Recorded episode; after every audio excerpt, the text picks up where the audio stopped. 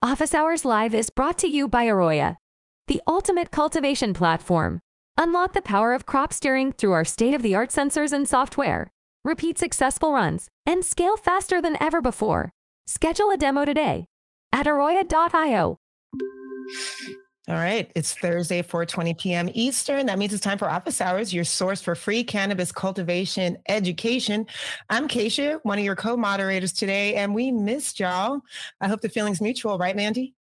Oh my gosh, I was just about to say that. Oh, we missed you guys. Two weeks off. There's so much going on in the questions right now. Um, but yeah, we're here for episode 57. We're super psyched to be back. Um, but y'all know how we do it. Uh, we're going live over on YouTube momentarily. So if you're logging on with us over there, make sure you get your questions to us and I'll get those to the team. If you're active on social media, make sure you're following us on all the platforms. So we're on Instagram, TikTok, YouTube, LinkedIn, and Social Club. But I also heard we have a special guest on the show today, so I won't waste any more time. I'll throw it back to you, Keisha. Thank you, Mandy. Seth and Jason are in the house, in the studio. How are you guys doing? Pretty good. Good. You want to tell us who we have on the show today? We have Anna Wiley, founder and CEO of CAM. Uh, definitely been a long, long time great client of ours, and we are very appreciative for her time to be with us today. Oh, thanks, guys. Thank you. Thank you for being here, Anna. I, I really appreciate it too. I, it's been, I don't know why we've gone this long without having you on here. I really appreciate it. I'm super excited. I, I tune into you guys, and um, there's always great conversations and just having some different perspectives and learning from all the people that you've on here. It's been That's right. Yeah, we're thrilled to have you. I got my gelato and month uh, on the program. Also, just to show that I'm a fan of the brand, I, I haven't tried any for today, but I mean, I'm, I'm Pacific. But Anna, you know, the last time we saw you was when we came to your facility for a case study visit last year. You were just building it out. Give us some updates. What's been going on with you the last year? All right. So we finally finished construction. Um, I would say pretty much on schedule. We got our temporary certificate of occupancy, our TCO, in January. We also got all our state licenses. We have um, 700 of the 2,000 lights filled. Um, we are filling a room every nine days. Um, we have five dry rooms, so we're just working on on our um, our filling schedule as that occurs. Um, like most grow facilities, we're actually still finishing a little bit of construction on the south side of the building. Um, so that's been kind of fun to have our construction crew and our cultivation team all uh, enjoying time together under one house. I'm being facetious about that, but um, we should have our like uh, mechanical final here on the on the south side. But we're we're in it, and we are learning all the trials and tribulations of operating out of a new skid and um and and going from there so. Amazing congratulations on that. Um, i would love for we we did do a case study on you on you i'll drop it in the chat in a minute but let's let's go back in time. What is your origin story? How'd you get into cultivation Okay, so I have all I've lo- I love weed. I've always been interested in in cannabis. Um, I went. I grew up in New York City. Um, I came to Colorado in 1998, um, and I did my master's in applied math. And during that period of time, um, I had some really great mentors that you know just doing some hobby growing four lighters six lighters.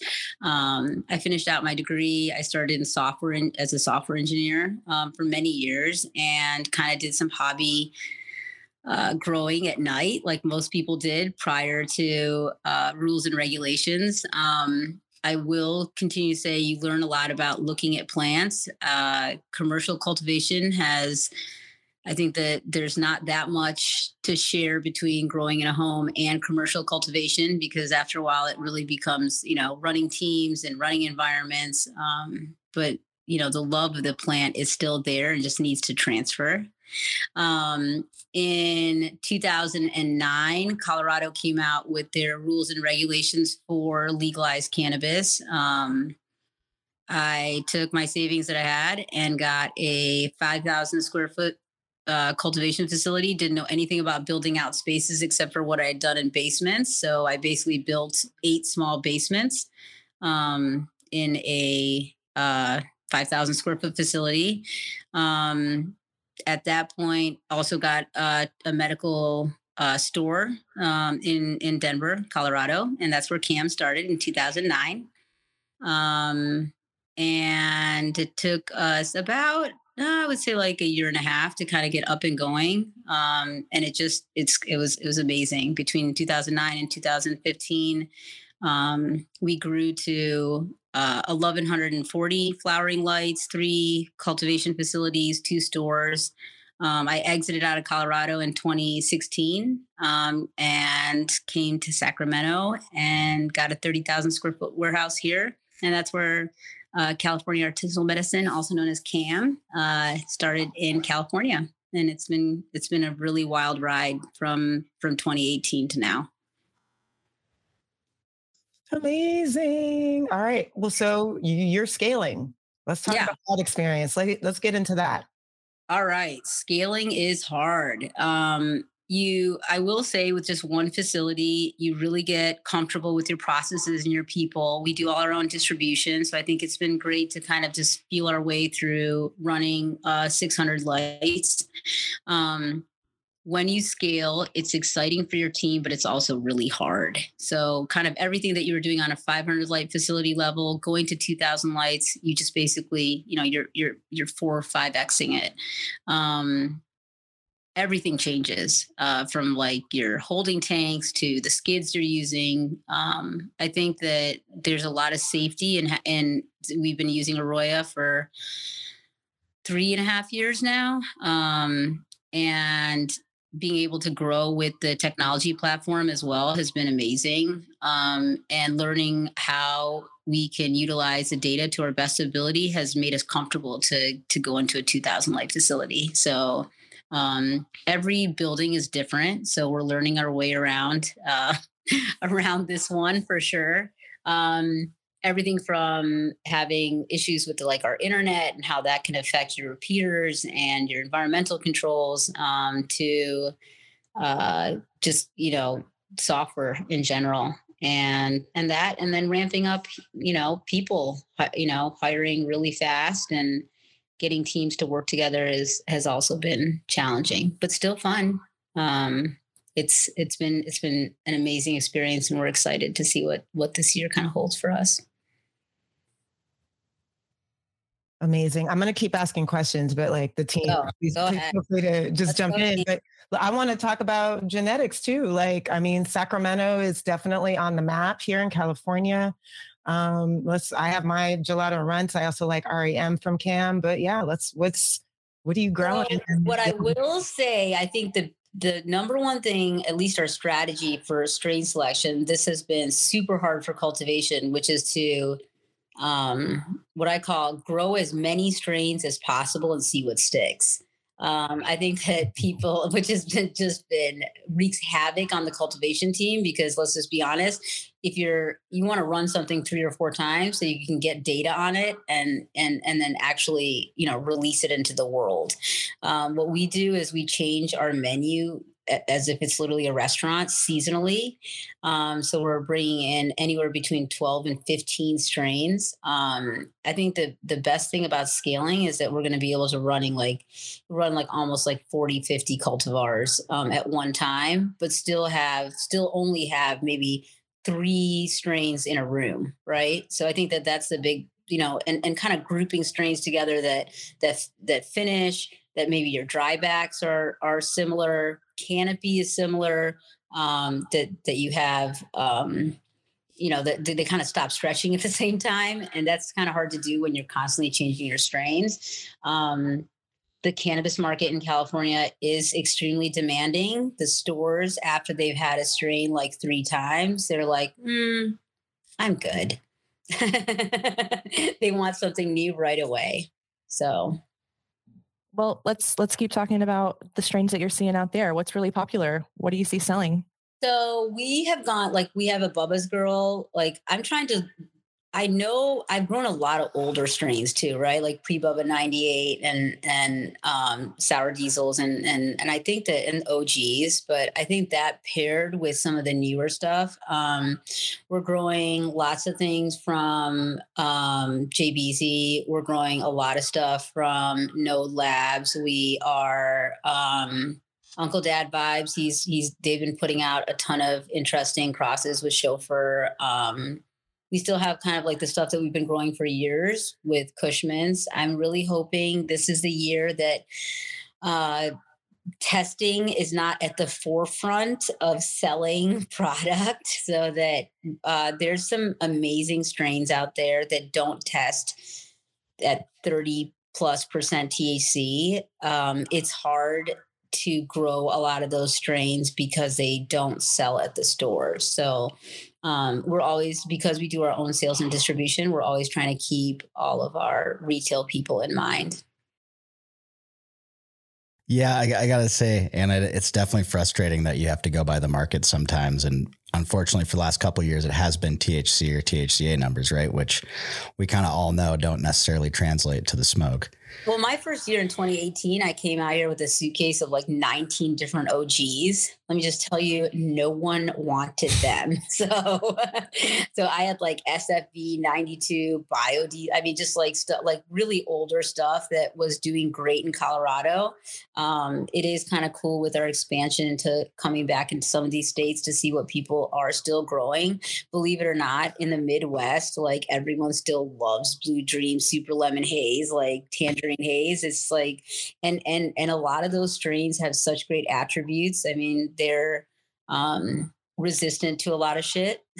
so sorry, but they're resistant to a lot of um, um, issues that we see with brand new strains. Right um, here, I I'm not. I, I, mean, we're growing so many versions of Runts and LCG. all right, I'm just gonna put it out there. All right, we we are living in the world of candy gas.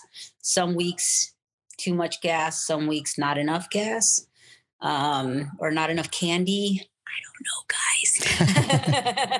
but it's uh, it's been it's been a pretty interesting um, uh, roller coaster of like what's hot and what's not, right? Um, and but but what the beauty of uh, of being able to package your product, the number one cool thing about having a brand is that you can actually still grow some things that aren't purple. so yes, I'm growing some green weed and I'm packaging some of it and people actually like it. So Georgia pie and Zkittlez, a lot of Z Skittle crosses. Like um, I still really believe in the fact that um, it is how it smokes, right? I mean, I'm Indian. I wouldn't say Indian food has the best appeal for looking at it, but it tastes good, right? So, um, and it's and and same thing with with uh, cannabis. At the end of the day, it's got to smoke well. Yeah, I think the the purple thing's really interesting because in my experience, purple tends to be a little harsher compared to the same variety not grown to purple up. And uh, I, absolutely. And if they're yeah. not naturally purple, I mean, you're basically just pulling out the humidity and how hard your drybacks can be. And, uh, or, I mean, when people say they're cooling down a room, they're really just sucking out the humidity. Um, super cold temps retards the plant. Let's just be real yep. with it. No, it slows growth. it's That's less growth. It's the reality of it. Um, it, you know, there definitely when there wasn't this like urge to get to a certain um, grams per, per square foot. I think that people, I, I, what I have seen though is that some of these cultivars won't produce as much, which I think is actually might be a good thing. Um, we we definitely have a little bit of a saturated market, mm-hmm. so um, we need better product, not more of it. So I've got a, a, question from the the cultivator side, and you, you touched on a little bit about how um, it is more difficult to to run that many cultivars and introducing as many as you do. Uh, how do you know how to run a cultivar the first time that you get it going? Okay, so we kind of like uh, I try to just take it right down the middle, right, which is um, not not too, like super heavy PPFD, not super heavy. Um, you know, we we we we have what we have in our rooms, so we're getting the cultivars to fit our room, Okay. So, you know, how does it do in our environment? I mean, you know, you'll go over to somebody else's spot or see the end product and be like, oh, this looks great. But then, you know, maybe in your room, depending on your light layout, whether you're five and five and a half, you know, off center or you're four and four and a half off center, if you have a 1200 ppfd, if you have 1000 ppfd, depending on where you're placing the strain in a room. Um, and, and that is just like luck of the draw. That's what I'm saying. It's super hard because, uh, you know, after the first round, you'll have sales and sales and sales assist being like, oh yeah, no one liked that. I'm like, it was the first round or the second round or the third round. Like, give me at least like a year, right? Um, yeah, keep telling us why pheno hunts are so hard. yeah, yeah, a year and a half, year and a half at least, at least, and that's if you don't herm out your entire room. So um, there's there's a lot of that too. So. Oh yeah, I think uh, something I find really important in the industry right now, and kind of sum it up here.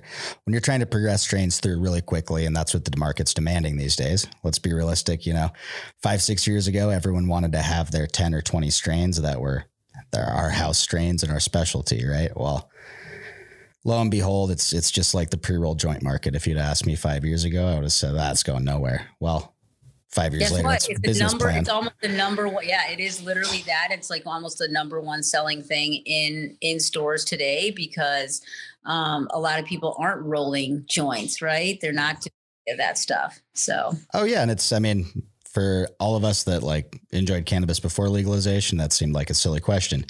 Post, you look at like your average consumer, effort put in, what they want, which is to go to the store, walk away with something to smoke or ingest in some way that's easier, right? But I think what this really highlights is, uh, you know, data when you're at scale, when you're trying to produce and keep up with the market, data is equally as important as fertilizer. You know, uh, we can. I would say it's more so because yeah. then it's really being able to control your environment um, and all on at a real time over multiple rooms, right? You're not dealing with four or five rooms; you're dealing with like 30 rooms, 40 rooms, right? And then and then also from a dry room perspective, I think the number one thing that I would like to talk about is that post processing is just as important as cultivation. Like and and and all the tools that you're going to have environmentally in your dry room from top to bottom is is also super important to monitor and how you're trimming the product how quickly you can get it to the customer before it gets old. Mm-hmm.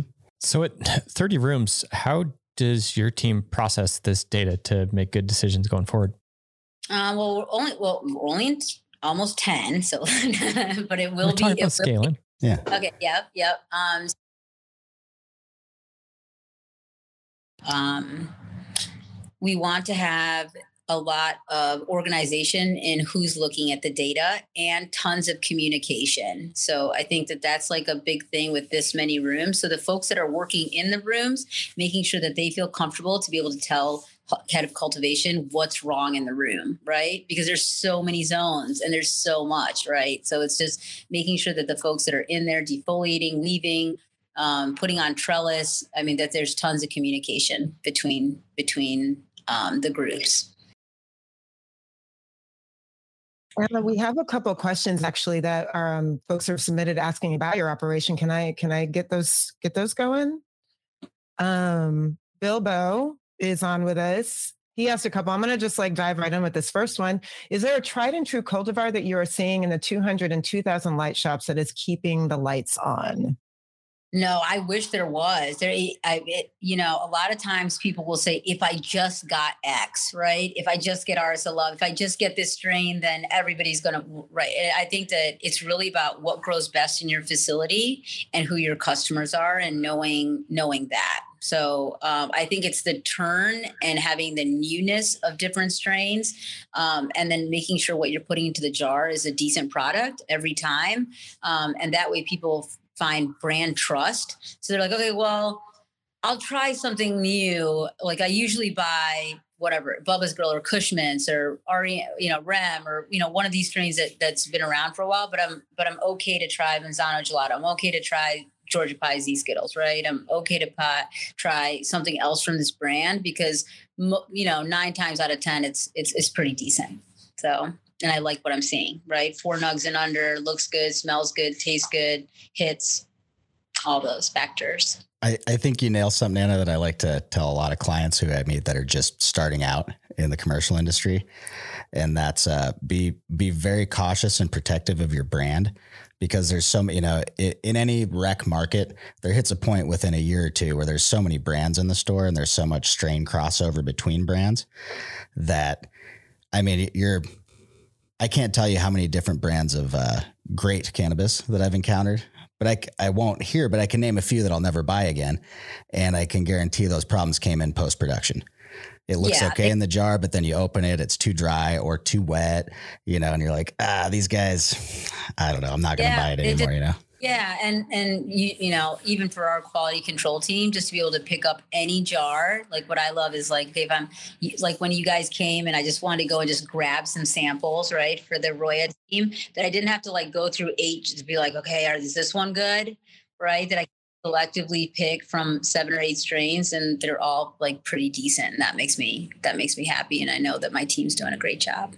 Well, yeah, and it's a new aspect, right? Because even uh, even if we go back to the medical dispensaries, you know, there's a lot of deli style, a lot of like, hey, we're going to get this bulk product to a point and then deliver it to an endpoint, then I don't have to worry about it.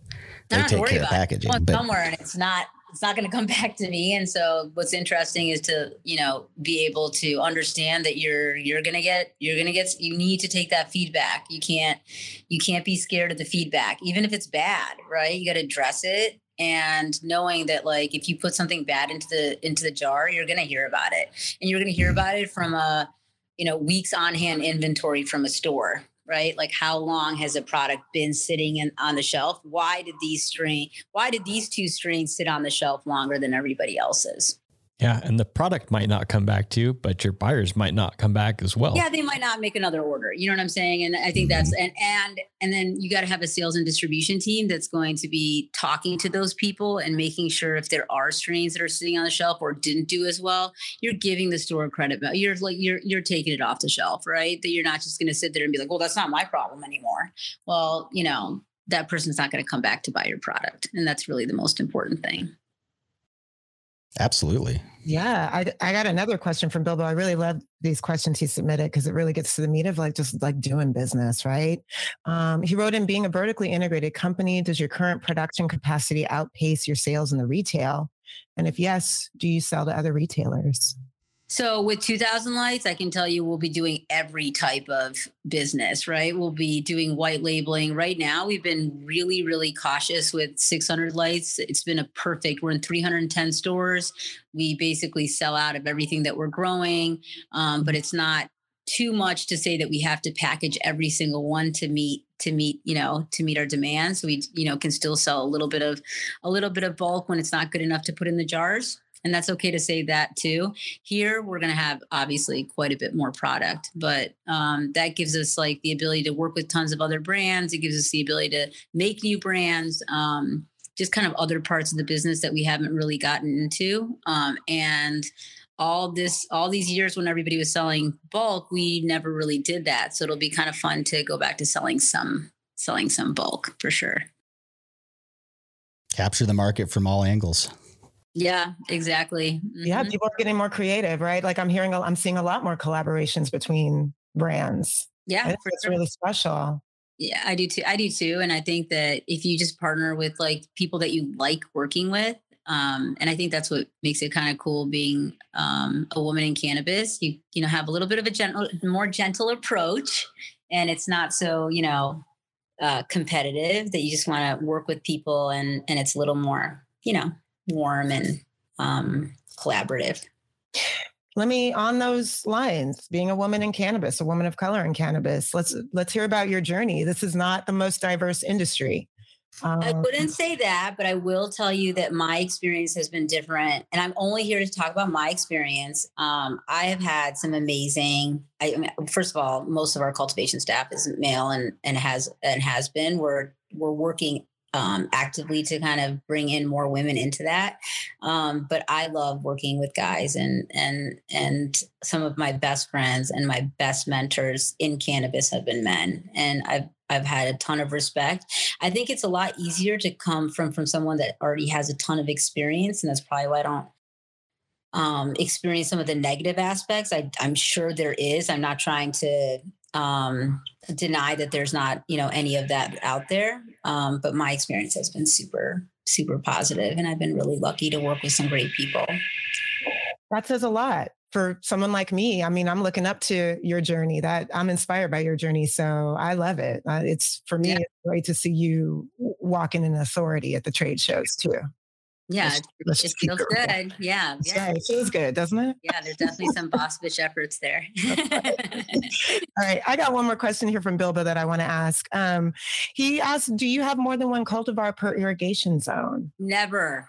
We never do that. That's a t- like uh, we we have in desperate situations when we have like either have like had an issue with moms or um or or we're just really just trying to see if something's even gonna like we have like six like six clones of something, right? But but um we're we're really trying to do in the 500 light facility two every strain gets two benches, two zones. Um, so you can kind of see where it's how it's and how it's kind of living in the middle of the room or at the end of the room, that kind of that you know, and having them side by side. Um, but we are trying to keep the same cultivar in each zone. And that's why we love working with Anna. We don't have to tell her anything that's uh, normal common sense like that. You're awesome too, Bilbo. No, but I, de- I definitely have, um, you know, in my younger years when I was growing in Hyderton, you know, you have like a gajillion different plants, not understanding why that's a bad idea. so, um, and what's amazing is that we've set up our skid here um, and we're able to feed by recipe in this warehouse. So that's that's really cool. All of our irrigation is you can just send a recipe, whatever whatever you'd like, whether it's three OEC or or you're or you're dumbing it down to two five. Um, we don't we don't believe in flush here, so um, go from there. Jason, so happy. not believe in uh, you know I I like I like I like big girls and I like to feed my women a lot of food. Who wants to starve people out, guys? I'm in the business of feeding. Yeah, well, I think we talked about earlier that post production. There's nothing more disappointing than doing yeah, a hard flush not. and then it's seeing just, your I stuff mean, mold in the dry room, right? You're like, yeah. Well, my whole thing is like you're just basically it's like okay, well, it's I call it a cannibalistic approach. like you know they uh, believe me though I, I i know a ton of people that are still going to zero and feeding literally water at the end and i'm like well you're literally cannibalizing. The the plant's going to start eating itself. Mm-hmm. you know what do i know well, it just takes a few times, I think, of going, and that's where we see, I think, a lot of uh, as as scaling progresses in the industry, there's a big uh, disconnection between different departments. You know, some people have their prop and veg department that takes care of their moms and clones and veg. Then the flower departments, that's its own cultivation crew, and then they pass off right away to post production. So sometimes you have a disconnect where post production's pulling this stuff down. They notice it's molding they just blame the cultivators. The cultivators blame the post production. You're like, all right, guys, we need to have like a little crossover here so we all understand what's going on and then get to the root of the problem. Yeah, we do that. And we have like, I mean, we do some very basic stuff where we have like our head of post processing, um, make sure that they include a lot of folks in cultivation to talk about what's going on in post processing.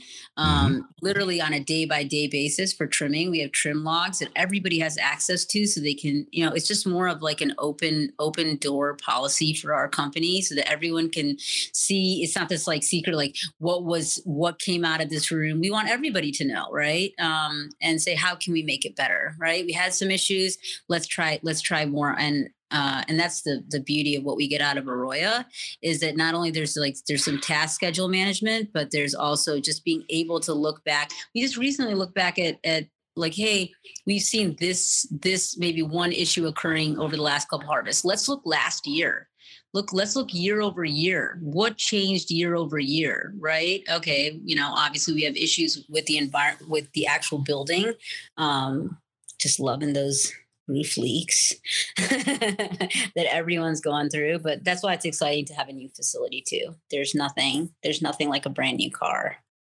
Well nice. I definitely got to say and i've learned over this winter that they don't build very watertight roofs in california no, none. they just like I might as well just be. I'm like, oh, now I'm outdoor facility. Testing for mold resistance. This sucks. I just kind of want to reiterate. I mean, obviously, I came into cultivation from uh, more technical data aspect, and so obviously, I, it's easy to get along with you because that's how you kind of have your background going. And uh, I, you know, you guys were one of the fastest up and running as far as using Aroya and uh, tailoring in your crop steering and stuff. So huge applause there. But um, using data as a, a common platform for communication it drives accountability. It makes it way easier for us to communicate across silos and and do the breakdown of hey you know i did my part in this case. Here's here's the proof in the pudding. Absolutely. And and with a facility this size we have like we have an entire mechanical team so that just works on hvac all day. I mean uh, the the cultivator is only going to be as i mean they, what are you going to do? If you have two ac two out of four acs that are out your room's not going to dehumidify if you're at 70% right? So yeah yeah, and I will say Jason had the opportunity to work at a place that was just getting started up and I would say generally understaffed in cultivation and maintenance. So if you're at a successful place, you might not get the opportunity to experience clone to jar uh, in one spot and also have to fix the pumps, fix the HVAC, you know, yeah, make or, sure lights turn on. Make it, yeah, making sure that your pumps aren't running dry. Yep. all that. Make sure you make sure your ground faucets are primed. We're, we're, believe me, we're dealing with all of that and then some, and then just uh, making sure that the tasks are delegated properly because there's a lot of that. Like, oh, I thought you were going to get that. Are you not getting that? So, um, um, and, and that's also a testament to our team of how everybody gets along. So I think that if you have like the end goal is not like this blame factory of like, it's not my fault, right? Or it mm-hmm. my fault, where everybody feels um, that they have responsibility to grow the best product that they can. Um, it really it really helps when you have issues. Everybody kind of bands together and like we got to we got we have to make it work and we're going to make it work together. So um, that being said the number one thing i can say take care of your people. Like you know pay your people take care of your people. Make sure you're whatever whatever money you are making make sure you spend it on your people yeah, and I actually bring this back to an antidote that connects people and making the right maintenance decisions was, um, you know, using data. Uh, a couple times we'd always have issues with the lights forgetting to be turned back on in the bedroom after IPM, and uh, you know it was actually just a specific person that needed to be talked to, not the entire IP team or IPM team that needed to be addressed. It's like, all right, well 90% of our team's doing a great job. And this one person, we just got to take their keys when they go into the IP, IPM uh, mode and, and make sure that they don't turn, that they do turn the lights back on until they get yeah. their keys back. Yeah. That's, that's, that's a perfect way to do it. And then also maybe um, when you have a couple folks on the team that are doing something wrong, I think it's, it's good to take them aside and then also kind of make like a process rule, right? You're not blaming anyone specifically, but saying, putting out kind of a blanket statement of, hey guys, let's let's try like you know the number one thing that that on a facility size is cleaning right? Just everybody needs to clean their space and take 15 20 minutes out of the day to do that. And and usually it's like one or two folks that don't do it and leave it for the next person in the morning. Um, so we kind of like we'll try to sometimes switch up am people versus you know have shifts right? So then they'll start to realize if they don't do their cleanup or do their tasks or finish their tasks at night guess who that leaves it to? The morning person and that kind of stinks for the morning person so um, if you're able to do both parts of the job um, it's it's really helpful to understand where the other person's coming from and what you're leaving them with Oh yeah, a little, just uh, a little bit of sympathy there, where you're yeah, like, little, okay, little, now little, I know what it feels like. More empathetic, a little more empathetic action for sure. Yeah, exactly. And I mean that communication's super critical, and uh, it's definitely one thing I think a lot of people struggle with as they scale out because you know we're going from a a smaller passion project to this factory, essentially. Like you, you nailed it with uh, saying how you know for you it went from cultivation to managing people. And i, I can't yeah, tell you how many times i've heard that. people and environment and tasks. And maybe since i love people it's been like a, a totally fine um, transition. And but i mean i I still get my time with plants and and walk zones, but you have to you have to let things go and um, to answer one of the questions of just how do you how do you cultivate or create new talent you want to make it into a buddy system. You want to make sure that people have upward mobility and you're talking to all your team members and getting buy-in with new processes. So if there is a new process you actually go to the people that are going to be doing the work see how they feel about it get their buy-in. Sometimes this takes longer and it's and get their feedback even if we don't go with like their version of the process telling them why that it's not going to work out that way just communication so many good lessons. Um, Anna, we are getting a lot of questions uh, specific to your operations. So we're going to get to those in just one minute. But I would love to just hear like what's happening in the future. What can we look forward to? You've already won some awards. What, what what's happening next? We're um we're our main thing is just to get this operational and not grow mids. So one um we that's our main goal. As a california um, consumer thank you. You don't usually grow mids just so people yeah, know. no, i haven't no, seen any. no but to just not not to like to actually bring what we have been able to perfect in a 500 lighter to a 2000 light facility. Uh, that's first and foremost. And getting there with a team that is happy and healthy and making sure that our legacy team that has been with me for like a long period of time really feels the benefits of scale. How about that? That's kind of like our main goal and to kind of just survive 2023 i know a lot of businesses are having a hard time um, being able to work with the folks that we think are going to be here next year being a good retail like being a good uh, vendor to retail partners. Um, we're looking forward to the emerald cup. We're looking forward to hall of flowers um, we even are looking forward to everybody's non-favorite cannabis holiday of 420 which for people that are growing weed is like when will it end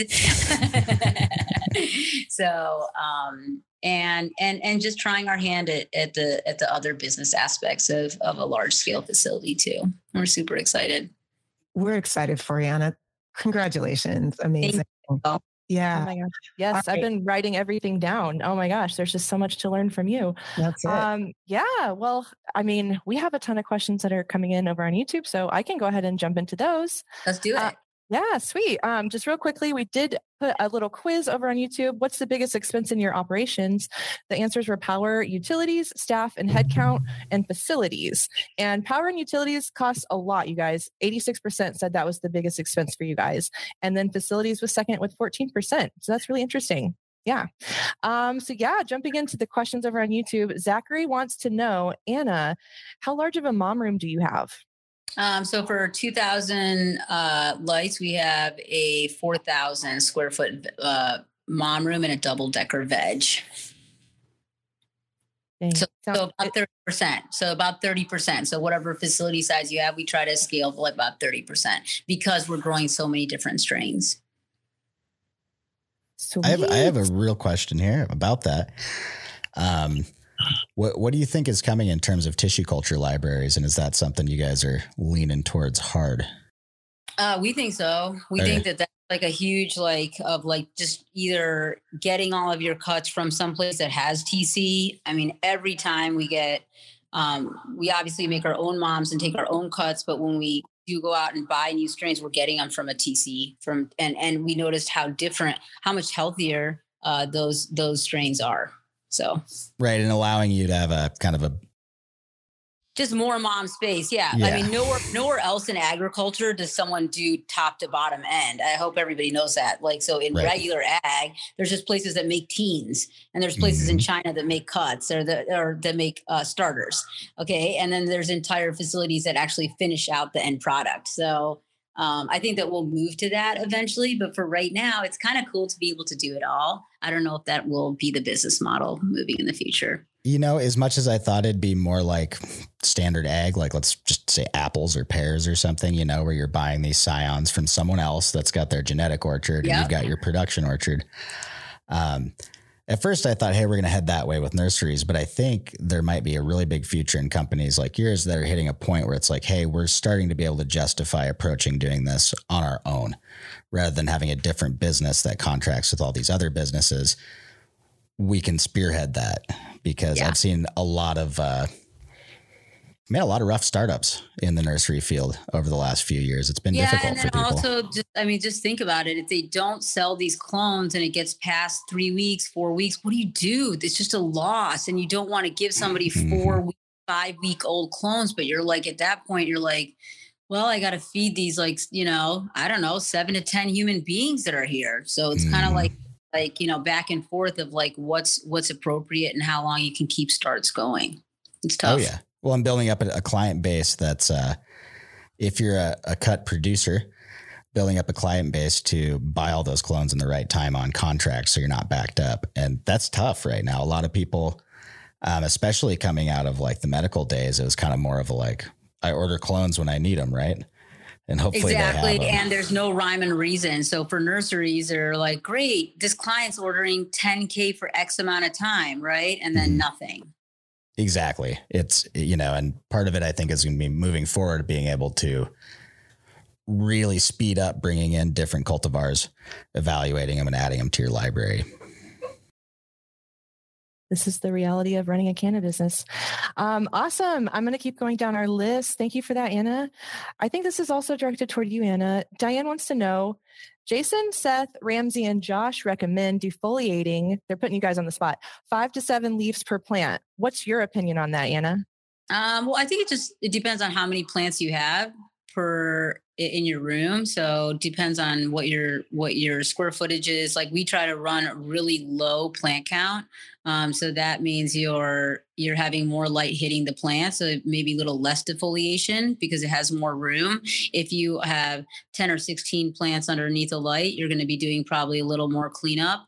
Um, depends on what kind of buds you're looking for. If you're looking for a lot of pre-roll type activities you're going to want more B buds. Both jason and i constantly get the question strangely enough of how do i grow more B buds? It's pretty strange. Um, uh, so there's there's a there's a lot of ways to skin a cat but i think that there's that that's that's a that's a good way to look at it is to, is to take some some foliage off but some people believe in heavy defoliation i think that um, we we do we we try not at this scale because we have so so many plants we're we're trying to decrease labor and and do less defoliation than ever So, a couple considerations to keep in mind. Um, I think this is a general crop steering question, so I'll just throw this one out there.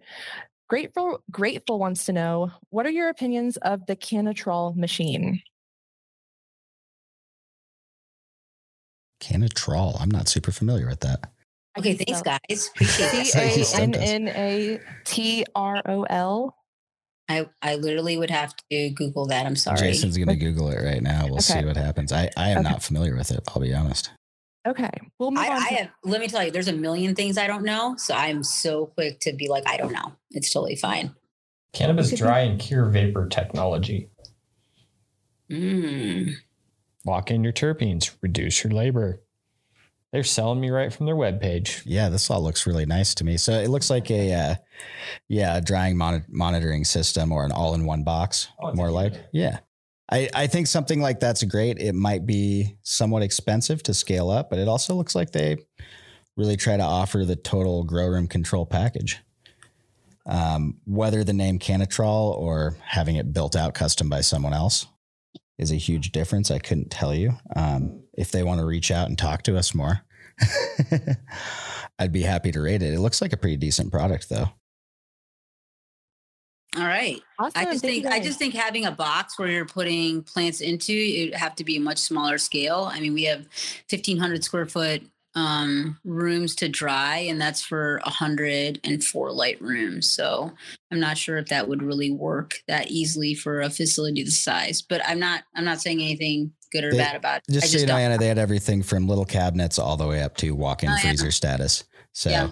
looks like that's their specialty. I would check them out. Okay. They probably have right, some we'll good check 'em out. technology. I don't Yeah, know. sure. uh, yeah. Uh, at the end of the day, a lot of it comes down to price point too with some of this Yes, stuff. I mean, a lot of and then and then we do a ton of that evaluating like new technologies and and if it's worth it and so um obviously that's the other uh thing about um Aroya and they they they have a subscription fee but every year we see new um types of technology and I'm super excited um to see all the new things that you guys are coming out with on on kind of growing the plant digitally and just just all the enhancements made to Aroya that we currently use now.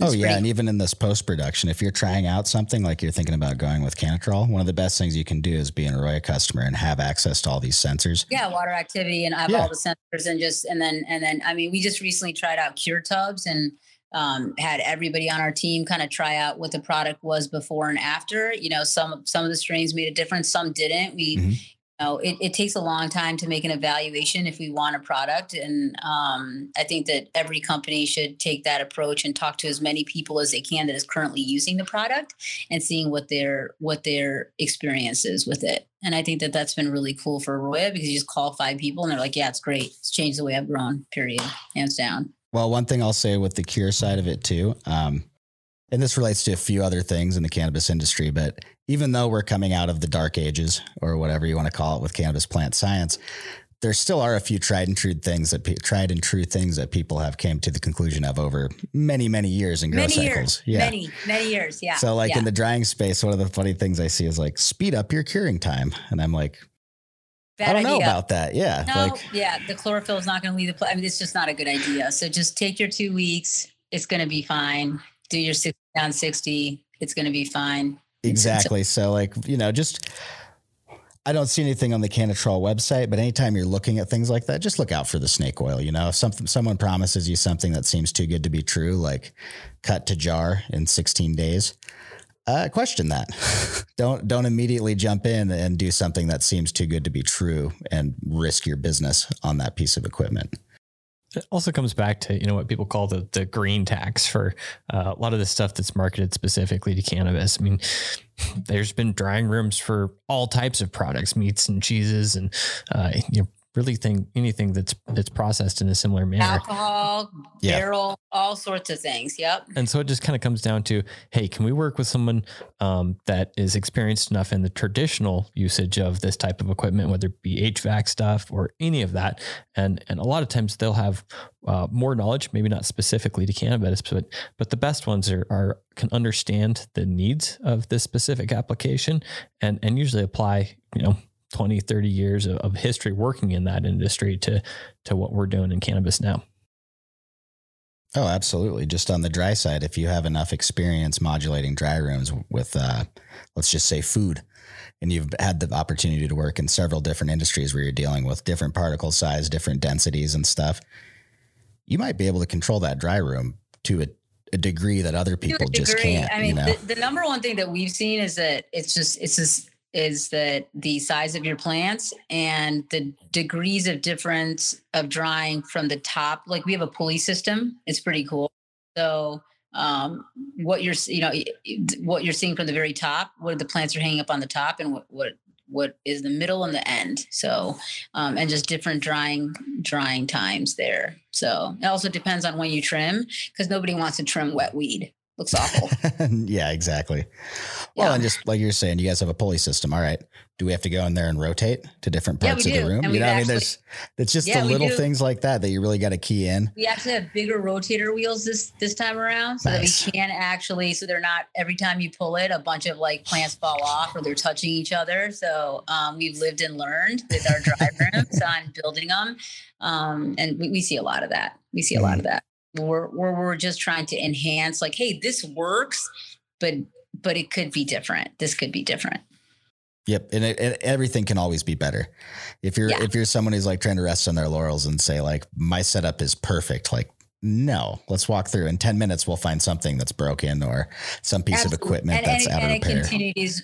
I was just, I was just, I mean, Jason knows this, that there, there really are these cultivation facilities are a labor of love because they can be money pits, but you do have to continuously maintain your space. So you have to set part of your budget, that list of things that are super expensive. I would say after being in a building for three or four years, it's the maintenance and and having to replace tons of ACs and and and dehumidification um, in your space every couple years. Yep, and that's just real, right? None of that equipment's going to last much longer than that. So now your that you figured out the, the duty cycle, oils, all that, eventually, yep. especially up in NorCal, you're going to have to replace some shit oh yeah, yeah. Those compressors only have a, a limited lifespan before they're totally worn out. For sure. And you know, honestly, in, in some of the best designs, um, the most cost effective way to get up and running is to push equipment pretty close to its limit. Um, so so many of these places that I see, hey, we're we're operating at max capacity of this device, so its lifespan is going to be as short as anything really in that short. implementation. I mean, also ninety percent of us have comfort cooling. Uh, comfort cooling is supposed to be on like twenty percent of the time, not twenty four hours a day, running it to its max and then heating up a room and cooling it down. So, so whatever like you know lifespan of a of you know, of Trane or carrier, you know, tr- tr- take that five to six years and cut it down to two and a half, and you're you're going to be looking at replacing parts and replacing motors and condensers, no matter what you do. It just is part of part of it.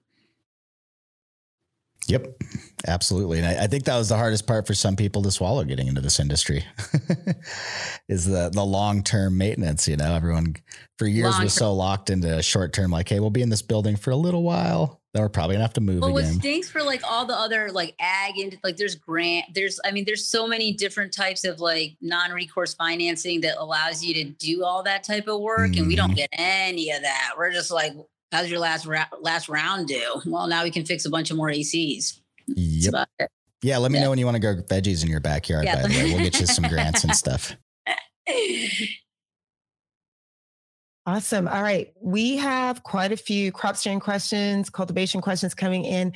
Um, I'm going to change our focus for a second because we had someone share their graph with us and they're just looking for a little bit of help um, at what they're looking at. So, in addition to Seth and Jason being able to chime in, Anna, we would love to, if you have any thoughts, let's, let's, let's help this person out. Let's all look at this graph. Let's look at this graph. So Moby Dill sent in a picture of the graph and wrote, This is the 24 hour graph for the room I just posted. This would be day 20 going into 21. I'm in char coir blocks. My input pH is 5.9 and my EC is 2.6. What is your opinion and what could I be doing better? To a screen share in a second. Yeah, let's see that graph. Let's take a look.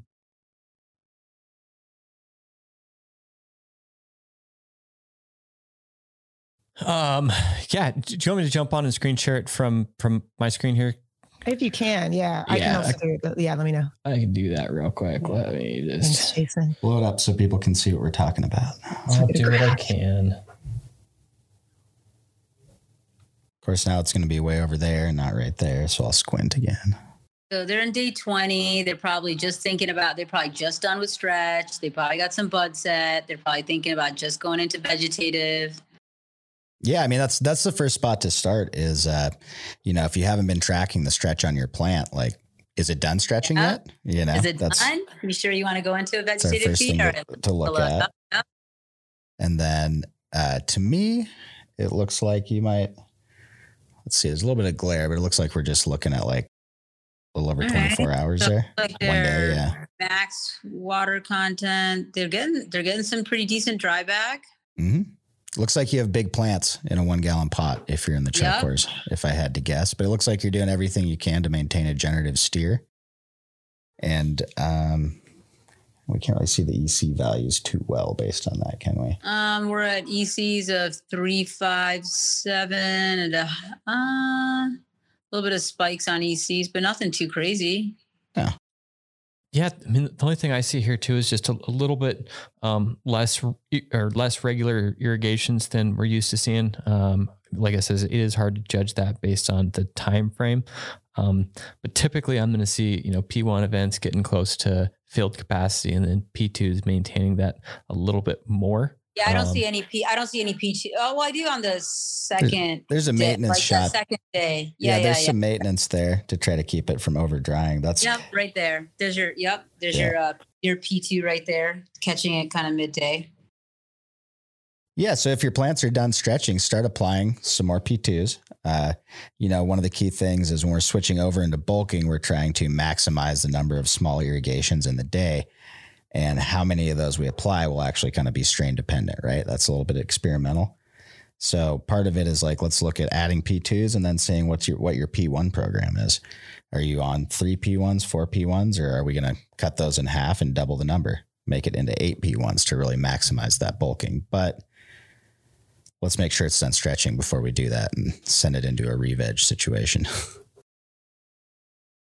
I can't tell you how much I loved watching the three of you analyze all of that together. It just felt really special. so Movido, yeah, thank you for sharing your screen with us and uh, yeah. shout out to all the Aroya. Um, One last I, thing, I yeah. might be oh. nitpicky, just uh, and it depends on strain all the time. But in this case, I would probably go for a little bit higher EC. Um, yes, it depends a little bit on what part of the flower cycle that we're looking at. Are we looking at you know generative um, first few yeah, weeks, like or nine, are we 10, going to that's vegetative? What I was thinking. Yep, a little um, higher EC for you know, sure. Down there at less than feed EC that we usually recommend. So I can see nominally here we're floating at um, two.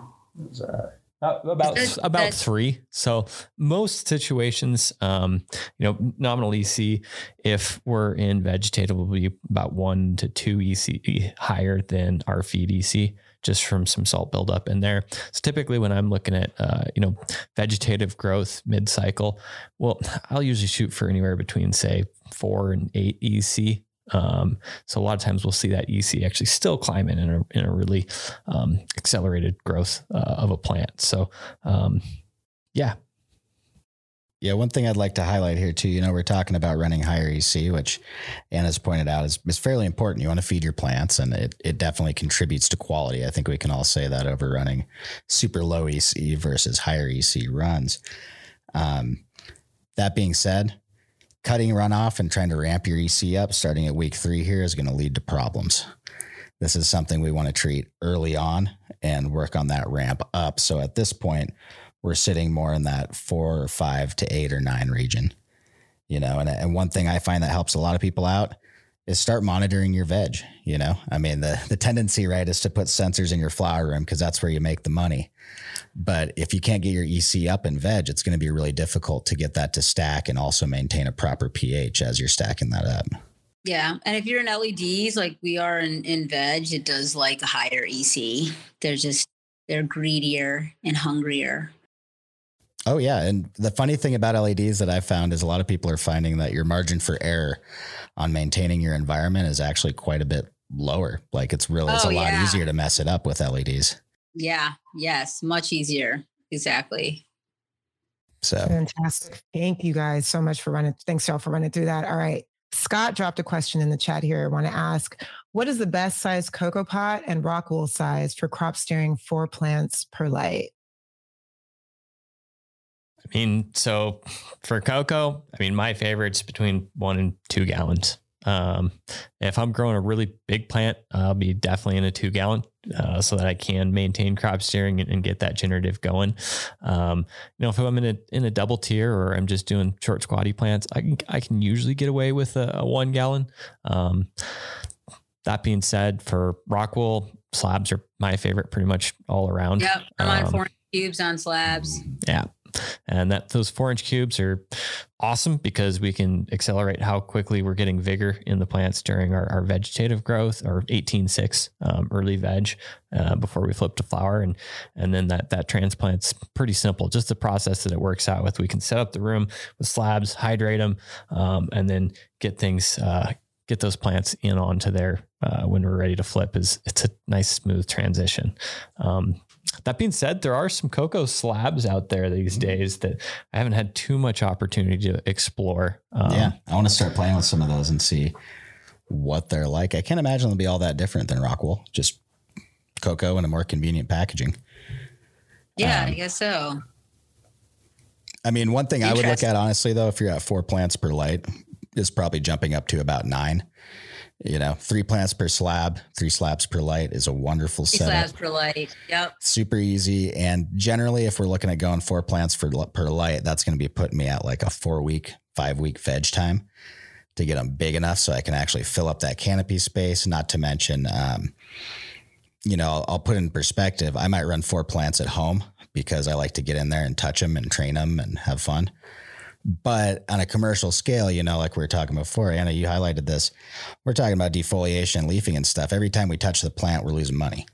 So yeah, we are. you know, yeah, so we, we, we got to balance yeah. that. I mean, absolute yield isn't everything if it still costs you twelve hundred dollars a pound to produce, right? That's right. And I think I think just knowing your cogs, um, whatever they are, is super important. I think people are almost scared of that number and just hoping that they get a higher price than whatever money mm-hmm. they have left. You just have to know those cogs and just learn how to get like a little more efficient. Um, and um, that way you can you can make your dollar stretch. Absolutely. Well, and there's a yeah. point of diminishing returns on all of this. Like yeah, I said, once we, sure. we can yeah, supplement so much money, spend so much money on labor, on inputs, but yeah, you know, and then go- especially in the beginning, just what like minimizing your burn rate if you are starting up and and knowing what the numbers are, and that will give you some ways to sleep at night of knowing what your burn rate is, and especially in this economy right now. Um, and even though cannabis is like you know we're we're experiencing some like ups and downs um, what I will say is an amazing time for people to find a way to the top much easier because there might be less of us competing in the space.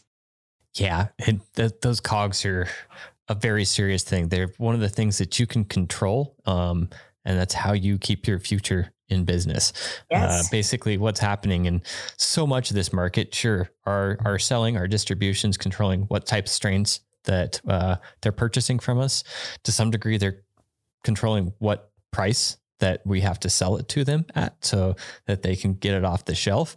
Um, and, and, I've seen it so many times to this point where uh, a brand doesn't, they don't correlate their cogs with their brand image. If I'm a, a, a craft company, um, then I need to realize what my cogs can be limited to just because I'm craft doesn't mean that I can spend eight, nine hundred dollars pound in creation of, of product.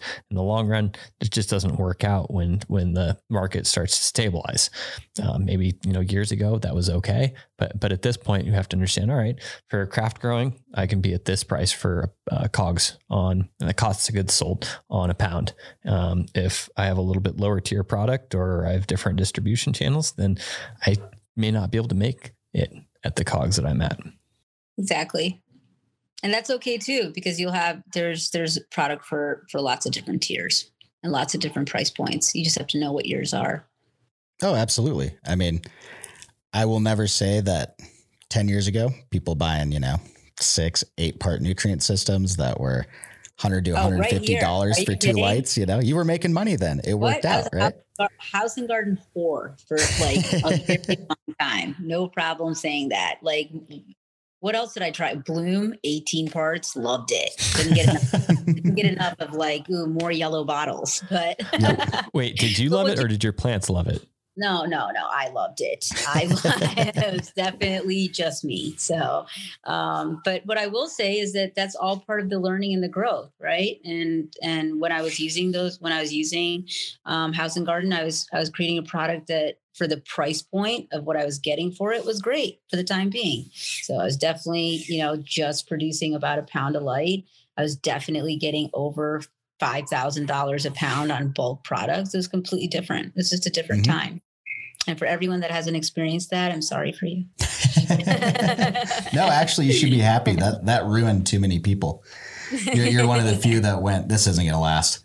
No, I knew it wasn't going to last. Way, and I yeah. watched it happen in Colorado, and then came to California. And immediately was like, "We're watching every, you know, we're watching every, you know, we're watching every input." So, um, and and and and making sure that you're you're keeping the lights on. So it, it really is to be in it right now is like a labor of love. You really got to be love weed to be in it. Oh yeah, and, and, be able to take that passion out of the garden, I think, is a big yeah, thing too, too, You know, yeah, like be sure. like, hey, this isn't just about me yeah. creating this special not, it's product. Not. It's I'm building this whole enterprise around it. Yeah, exactly. It's it's really about your team and your people and how they're feeling about in their roles every single day. It's, exactly. Well, friends, we went over a few minutes, but um, I mean, Anna Wiley, founder and CEO of CAM, thank you so much for coming on the show today. Thanks, guys. Thanks for having me. Wow. I love, I love talking to you guys. Well, maybe you need to come back. My Aroya family, my favorite. That's right. No, we are we are like thrilled to have you on. Grateful to have you as a client. Glad Aroya is working for you, and just really proud to hear about all your success. So keep it up. Um, huge part of that. Huge part of it. I'm excited to see you guys at Hall of Flowers. Yes. We'll be repping oh, your yeah. gear. We love the product. We just we we we can't say nicer things about the about the uh, team either, Jason. Seth. Thank you. That means a lot. Appreciate you. Thank you so much. We had a lot of questions we couldn't get to, so we have not forgotten about you folks. We got you. We got you in the question bank. We're going to get to them next time. Mandy, thank you for holding it down with me as always, and of course Seth and Jason. Thank you so much for for being the experts and so amazing on the show. So, uh, thank you for everybody. Oh, and thank you to Chris, our producer, who's thank you, Chris. Hurry up and wrap this up.